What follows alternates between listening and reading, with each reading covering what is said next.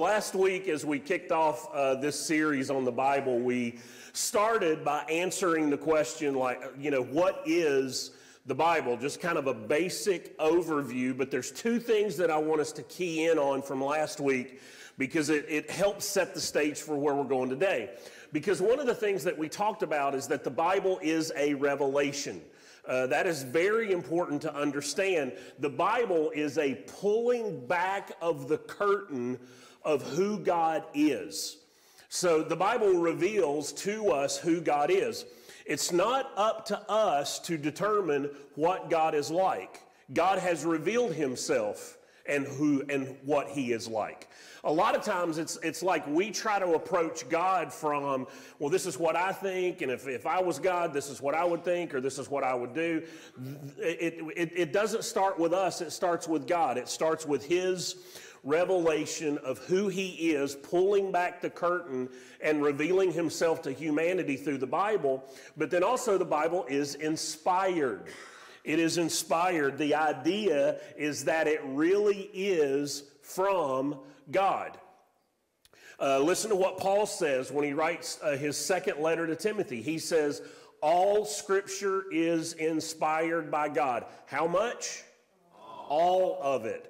Everything in its totality has been inspired by God. And then let's go to Second Peter. Listen to what Peter says. Above all, you must realize that no prophecy in Scripture ever came from the prophet's own understanding or from human initiative. So it's not human understanding that wrote the Bible, and it's not even human initiative that wrote the Bible. It was inspired by God through each individual that wrote one of the books of the Bible. Those prophets were moved by the Holy Spirit and they spoke from God. So, the two things that are really important as we go into today is, is to keep this understanding in the forefront of our mind that the Bible is a revelation, uh, opening the curtain of who God is, and that it's inspired by God Himself.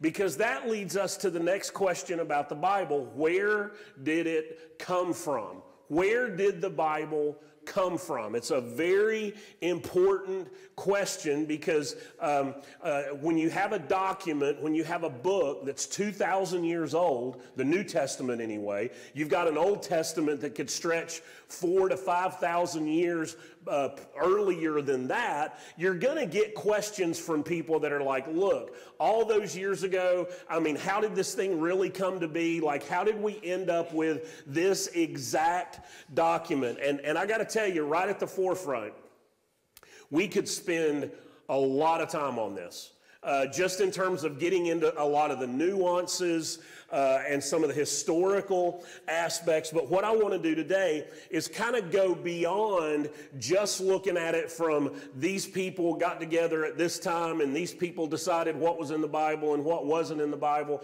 I mean, that's very much a, a part, but it goes much deeper than that and it goes much further back than that. Uh, in order for us to have an operating understanding and confidence of where the Bible came from. And the first thing we're going to start with is this understanding of the canon of Scripture. That's one of your first uh, blanks to fill in if you're going to follow along and take notes. The canon of Scripture. Now, what does that mean? Because some of you have probably heard that term before, but what is it that we're talking about? The term canon is used to describe the books that are one, divinely inspired and because they are divinely inspired, they belong in the Bible.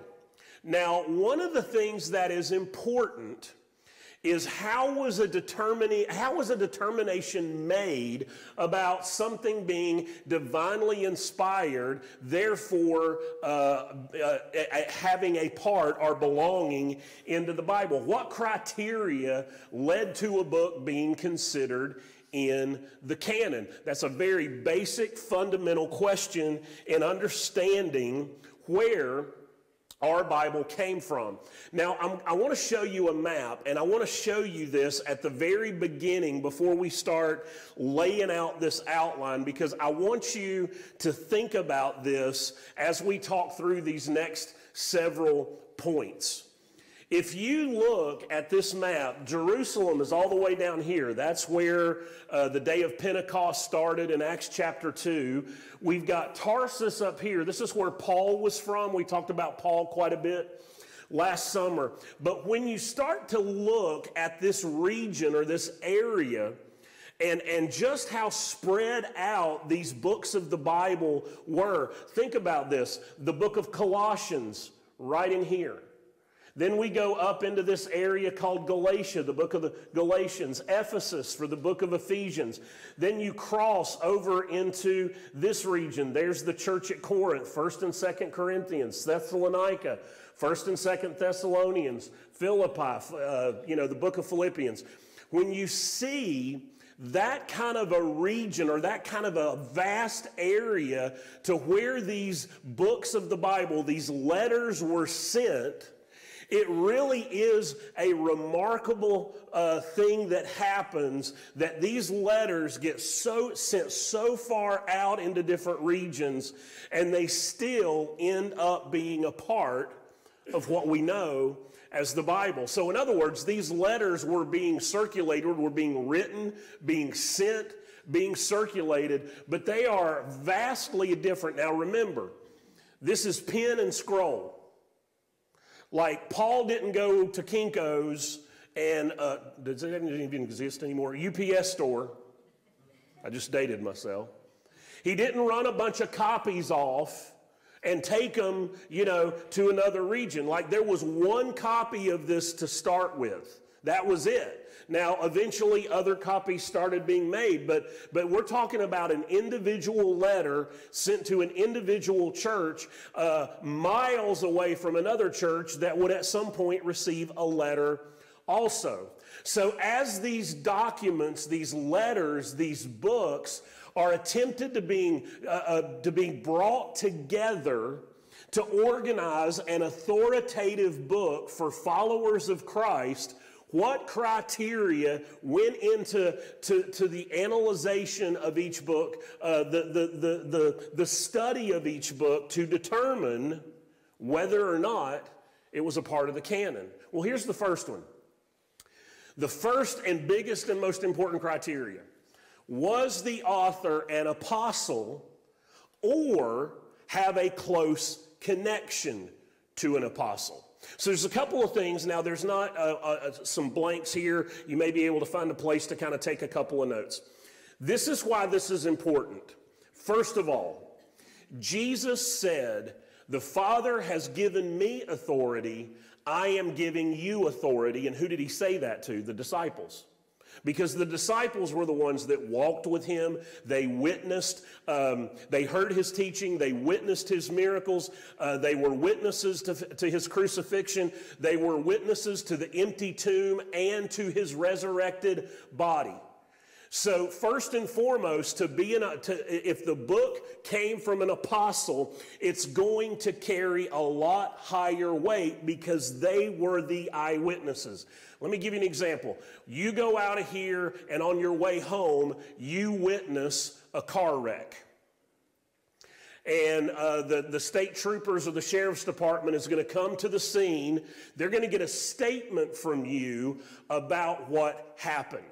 Now, one of the reasons that statement will carry a certain amount of weight is because you were there, you witnessed it, you saw what happened.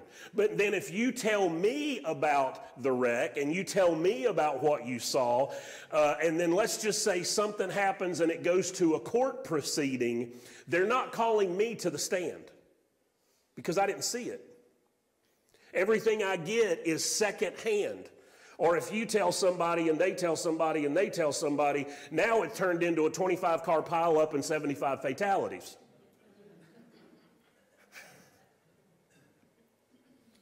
First-hand account, first-hand witnessing was vitally important to the way that the message of Jesus, who he was, um, was being transmitted throughout that region at the beginning of the church. So, the first question was that author either an apostle or a close connection to an apostle? Paul was an apostle. Peter was an apostle. The book of James was, was an apostle. So, but let me give you one example of where there's the close connection, and this is the Gospel of Mark. Now, the name John Mark shows up several times in the New Testament record, but Mark is not a disciple. Mark is not an apostle. But what Mark does is he takes Peter's account of being right there with Jesus throughout his earthly ministry and, and takes what Peter has said and puts pen to parchment in order to give us the first uh, recorded uh, account of Jesus teaching, miracles, and ministry.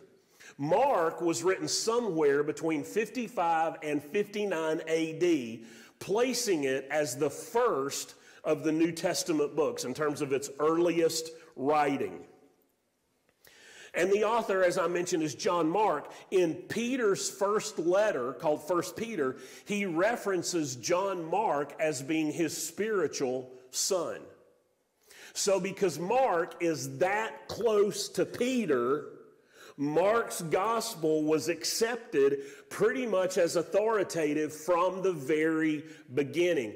People in the church knew who John Mark was. They knew his connection to Peter. And who was going to question Peter's account of what happened with Jesus in his earthly ministry. So the biggest thing right out of the gate was it authored by an apostle or a very close connection to an apostle? Let me say this real quickly and then we'll move on.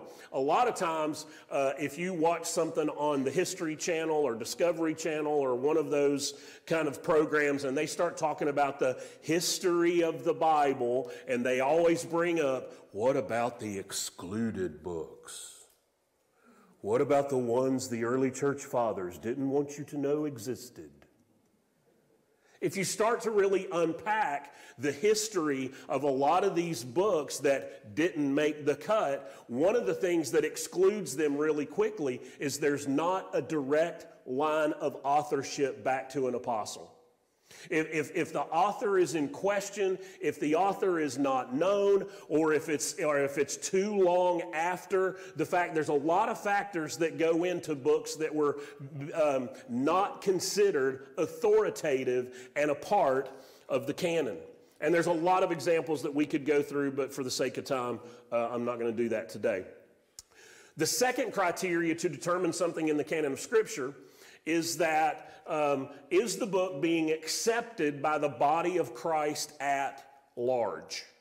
So, in other words, like once a, once a book is out there and, and it, they are making copies of it and it is getting circulated, is it being accepted by the body of Christ at large? So, like if Paul, you know, sends a letter to Ephesus and then other people start reading it and they start saying, wow, this is really strong, this is really powerful, you can really tell that, you know, Paul's given leadership there and Paul's really thought through, you know, and, and really felt inspired by, by what he was by what he was writing. The book's got to be accepted by the church at large. Now, one example of this would be the book of Second Peter. At one point, Second Peter was questioned on whether or not it was actually from Peter. One of the reasons why is that the style, the, the writing style of Second Peter was so vastly different than First Peter. Because a lot of these biblical authors had a certain style, and you can go back even into the original Greek and see how that style comes out in their writing. First and Second Peter are vastly different stylistically. But when you start to understand one of the reasons that, that Peter um, was, was, uh, was writing this letter is that by the time Peter wrote this letter, number one, he was imprisoned in Rome, wasn't too many years away from being crucified upside down. And so Peter, Peter knew the end was coming, uh, more than likely knew the end was coming. Um, but one of the things Peter wanted to do was to say to the people that would read this letter know what you believe about Jesus, grow deep in your faith because there are false teachers who want to lead you astray. Hello. And so the more that people read the book of Second Peter and saw the message of Second Peter, the intent of Second Peter, it became more and more accepted by the church as a whole. And those questions about its authorship began to fade by the wayside. The third criteria to determine if a book was a part of the canon of Scripture is that did the book contain consistency of doctrine and orthodox teaching. Now, we don't use that word orthodox very much. Sometimes it's in relation to uh, certain branches of the Christian faith, like the Greek Orthodox or the uh, Russian Orthodox Church. We may hear that word, or, you know, uh, but, but what orthodox teaching essentially means is that Jesus is the Son of God, born in the flesh, lived on earth, um, was sinless, uh, died for the sins of humanity, rose from the grave on the third day, sent the Holy Spirit, and the Holy Spirit is the one that indwells every believer. If, if something starts to vary off of that, it's no longer orthodox. It's no longer orthodox in its teaching, in its foundation, uh, in its core message of um, the Christian faith. So, does the book contain a consistency of doctrine uh, with, with the other books uh, that make up the New Testament, and does it align with Orthodox teaching? Here's a good example: is the book of Hebrews. The book of Hebrews. The author of the book of Hebrews does not identify himself. There's a lot of speculation. There's several different theories about who wrote the book of, of, Hebrews, but we don't know who wrote Hebrews. So automatically, there's like a little bit of a question mark about, okay, you know, how are we going to look at this book? Like, we don't really know who it is.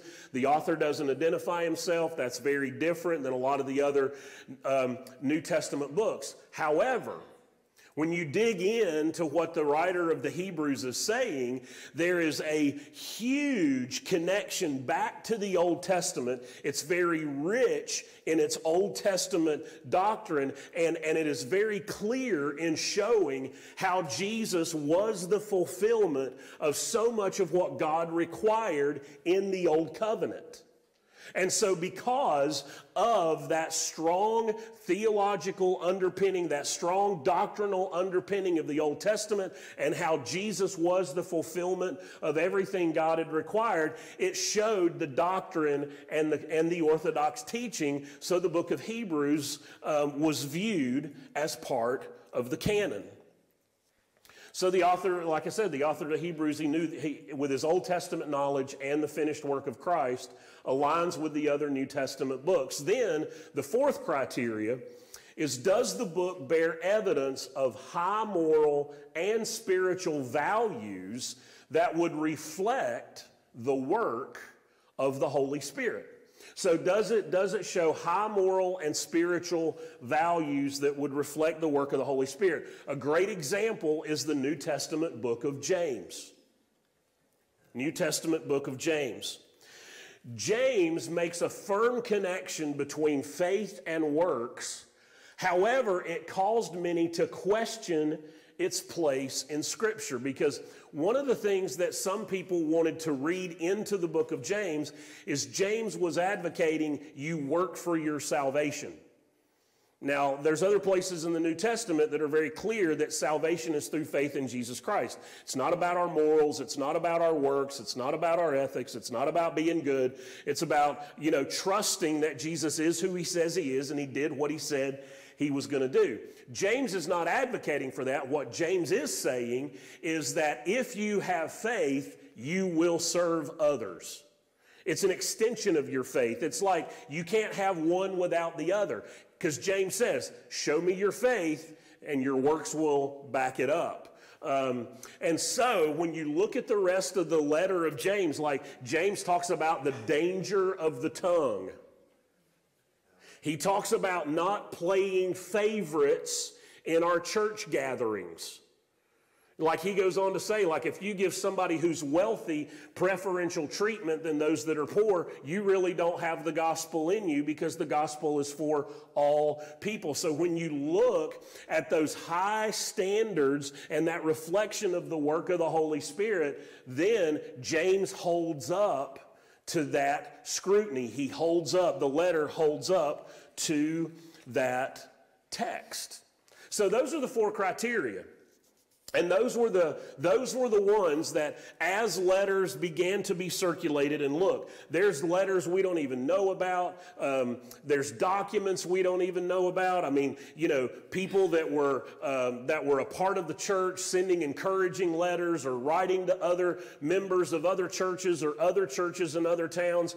Yes, there were documents that did not hold up to Orthodox teaching that, that reflected a different view of Jesus and a different view of Jesus' uh, divinity, and, and, and, and they, they, they didn't hold up under that scrutiny. But these are the ones uh, that, that, as the Bible began to be uh, culminated and put together and circulated, these are the ones that show divine inspiration to become a part of the canon of Scripture. And again, there's going to be those that are always going to question what about lost gospels and lost letters? If you go back and look at some of the backgrounds of these letters, some of the teaching of these letters, it's not hard to see why they don't pass uh, certain tests and criteria. Now, on the back side of your notes, what I wanted to do for the next few minutes is also talk about uh, some, some very important details about the New Testament and speaking to divine inspiration and how we got this New Testament. Because we see that, as we talked about last week, the Bible is uh, two testaments the Old Testament, the Old Agreement, the Old Relationship, the Old Covenant, versus the New Testament, the New Relationship, New Agreement, New Covenant. And there's vast difference between the old and the new. But as we talk about this New Testament and, and why did we end up with the Old Testament and the New Testament, like why didn't we just have the New Testament and not even worry about the Old Testament? Well, number one, Jesus is the fulfillment of so much of the Old Testament. He is the fulfillment of every detail of the law that God required, not to mention the numerous prophecies in the Old Testament that talked about the coming of the Messiah. And so when we start talking about this Bible that we have, one of the reasons we include the Old Testament with our Bible is that Jesus affirmed the Old Testament. Jesus affirmed the Old Testament. Listen to what he said in John chapter 5 verse 39. You search the scriptures which when Jesus is speaking this would have been the Old Testament. There wasn't a New Testament yet. You search the scriptures because you think they give you eternal life, but the scriptures point to me. So Jesus is affirming. Not only did Jesus affirm the Old Testament, he cites 14 different Old Testament books in his teaching, in his rebukes, and in his warnings. 14. That's a pretty significant number. It's one of those things that stand out. Like if you start seeing a pattern, pay attention. So Jesus cites 14 books. So Jesus affirms the Old Testament. Even Jesus himself said, I did not come to abolish the law, but I came to fulfill the law. So now we, now uh, the way we should read the Old Testament is now we read it through the lens of Jesus. We read it through the lens of Him being the Messiah. We read it through the lens of Him being the fulfillment of all that God required. Also, when it comes to the New Testament, Paul quotes the Gospel of Luke in one of his letters. Paul quotes the Gospel of Luke in one of his letters. In 1 Timothy 5:18, the second half of that verse, and Paul is actually quoting Luke 10:7 in another place, those who work deserve their pay. So now here's an affirmation of Luke's gospel account by Paul quoting it as he's writing and teaching Timothy and encouraging him as a pastor. So, one of the things that we know to be true is that, you know, and we do this in human relationships all the time. Like, if, if you're in a leadership position in your company or at work or whatever, and there's a leader that that company, you know, still talks about or reveres or respects, and you go, well, you know, as this person said, and you quote that person, it's like you're giving, cre- you're giving credibility uh, to what they've said. You're giving credibility to their leadership. So here is Paul quoting the gospel of Luke. That's incredibly significant. Number three, Peter affirms Paul's writing. Peter affirms Paul's writing. Listen to what Peter says in 2 Peter 3 15 and 16. And remember, our Lord's patience gives people time to be saved. This is what our beloved brother Paul also wrote to you with the wisdom God gave him, speaking of these things in all his letters. Now, if you go back in Acts, there were times that Peter and Paul uh, were at odds with each other. There were times they did not see eye to eye as the church was just beginning and just coming out of the gate, and leadership and the, you know doctrine issues were being kind of wrestled through and hammered out. But listen to where Peter has gotten to by the time he writes his last letter. He calls them a beloved brother acknowledges that Paul is writing under the inspiration of God when he says the wisdom God gave him. Now, Peter was there right up until the very end of Jesus' life. Peter was one of the first ones to be at the empty tomb. Peter is one of those that carries the authority that Jesus said, I'm giving you that authority. What greater statement could you make about the ministry of Paul than what Peter does right here? Number four, Paul himself warns about false writings. Paul himself warns about first, uh, false writings. Second Thessalonians 2 2. 2 2 2 2 2 2 2 2. Don't be so easily shaken or alarmed by those who say that the day of the Lord has already begun. Don't believe them, even if they claim to have had a spiritual vision a revelation or a letter supposedly from us. So here's what Paul is saying. Already, before we're out of the first century, there are people teaching things that are not in line with Orthodox Christian teaching. Paul is warning them don't get, don't get pulled into this. Stay true to what we have taught you. Remember what we have taught you. Know what we have taught you. Don't be easily shaken or alarmed. I mean, before we're even out of the first century, there are people that were saying, you know, Jesus wasn't really God, or he was God, but he wasn't really human. He just looked like a human. He had the appearance of a human. There were already things that were compromising Orthodox Christian teaching. And so Paul is warning them to be aware and to know what it is that's being said and also not to be alarmed if someone says it's from us when it actually isn't. And the fifth thing that really affirms uh, the New Testament as a whole, as it is collected, is that the New Testament letters were to be read to all believers, not just the original recipient.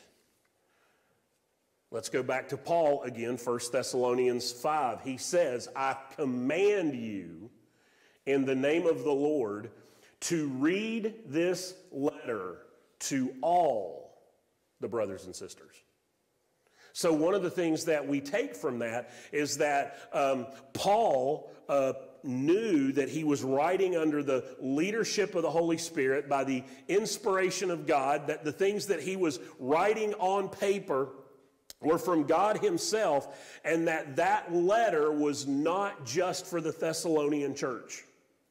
That there would be something there for all the believers, all the brothers, all the sisters. And so Paul is acknowledging, like, I wrote this letter to you, but it's not just for you. It's for all the believers. It's for all the believers who gather so that they can be taught, so that they can be encouraged, so that they can be rebuked, so that they can be led. So there was this recognition, this acknowledgement right from the very beginning. One of the reasons this is important uh, to understand is that some of the writings that did not align with Orthodox Christian teaching, some of the writings that had a different view of Jesus, could be very different based on the region that they were in. Like, like certain regions had different uh, theological and Orthodox teaching challenges than other regions. And so these books would, would transcend whatever region they were in. And, and if you were Asia Minor and you got a book from the island of Greece, there was, there was still going to be things that would translate or, or would carry over into these other cities and towns and churches because the teaching was consistent. Uh, the foundation was consistent. The authorship was consistent. But it does lead to the question why is this important? Like, I've just spent like 30, 30 minutes you know, un- unpacking just some, some very basic um, historical aspects of the Bible itself. But why is this important? Number one, because the Bible affirms itself. That's very important. The Bible affirms itself. Now, there are people that try to go into the Bible and say it contradicts itself, but unless you really know how to dig into certain um, historical, cultural, interpretive aspects, you're really going to find the Bible does not contradict itself at all. It affirms itself. And everything that we just walked through on the backside of your note card just shows you how the apostles recognized the authority that had been given to them by God, recognized that they were writing under the leadership of the Holy Spirit, and that what they were writing was for all believers everywhere, even us 2,000 years later. So it's important that we have a book that affirms its very existence. It affirms its very foundation. It affirms its authorship in so many ways. But the last thing that I want to say about why this matters is this humanity did not decide on the canon of Scripture, the canon was given to us by God Himself. That's very important. If you ever sit through certain history classes or you sit through certain philosophy classes or you watch certain things on television and they try to make it sound like a bunch of guys got together in the 300s and locked themselves in a room and started chain smoking cigarettes and downing pots of coffee and said, We're not coming out of here till we got a Bible.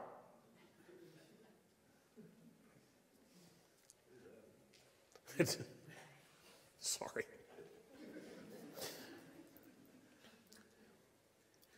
God gave us His very words, and they were given to us in the first century. There wasn't a whole big other list of books or letters, and somebody finally decided these are the ones that make the cut, and these don't. However, we do have an analytical tool on how to look at the books that did make it, uh, that were a part of the Bible, that are a part of the Bible now. And there's a reason why they hold up if people want to start to question. There's a reason why others don't hold up if you're willing to do the research. One of the things that, that happens, and this has happened time and time again, if there's ever a story that comes out that questions the historicity of the Bible, people automatically believe it.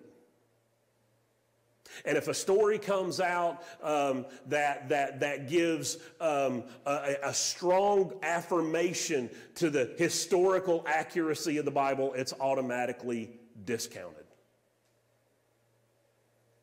And there's something in our human flesh that it's like, if I can find any reason at all to question the historical accuracy, the historical credibility of the Bible itself, then I don't have to believe it. And that's really what it ultimately comes back to. This understanding that God gave us these very words that became uh, the, the, the Bible as we know it. And when we read it and we study it and we try to align our lives with it, it asks a lot of us. And that is where the challenge of the Bible lies. Not in whether or not it is true or believable or not, but are we willing to live out what it says? If you believe the Bible is what it says it is, then there's a lot that's asked of you. If you don't, then we can pretend that it's not authoritative, that it's not, um, that it's not what it says it is, and we can live in whatever way we deem possible. But just because I don't believe it doesn't mean it's not true. And that's the hard place for a lot of people to get. It really is a book that holds up. Next week, we're going to talk about its historical and, and, and, the, and uh, credibility, its textual credibility, how under scrutiny the Bible continues um, to hold up time and time again. I'm looking very forward to that message, and I hope you'll be with us. Let's pray. Father, I thank you for this word, this book, this Bible. Father, how amazing it is that you took a group of men who could hardly get along with each other. And you galvanized them by the power of your Spirit, the things that they witnessed in the life and death and resurrection of Jesus. You inspired them to write these books, these letters, these accounts that guide us, that teach us, that encourage us, that rebuke us, convict us in every area of life.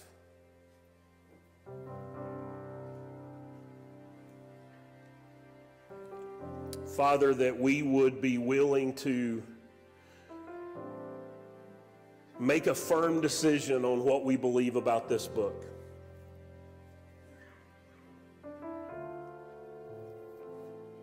And then seek to live it out. Thank you, Lord, for the grace and the presence of your Spirit to live the life that you would have us to live as guided by this book.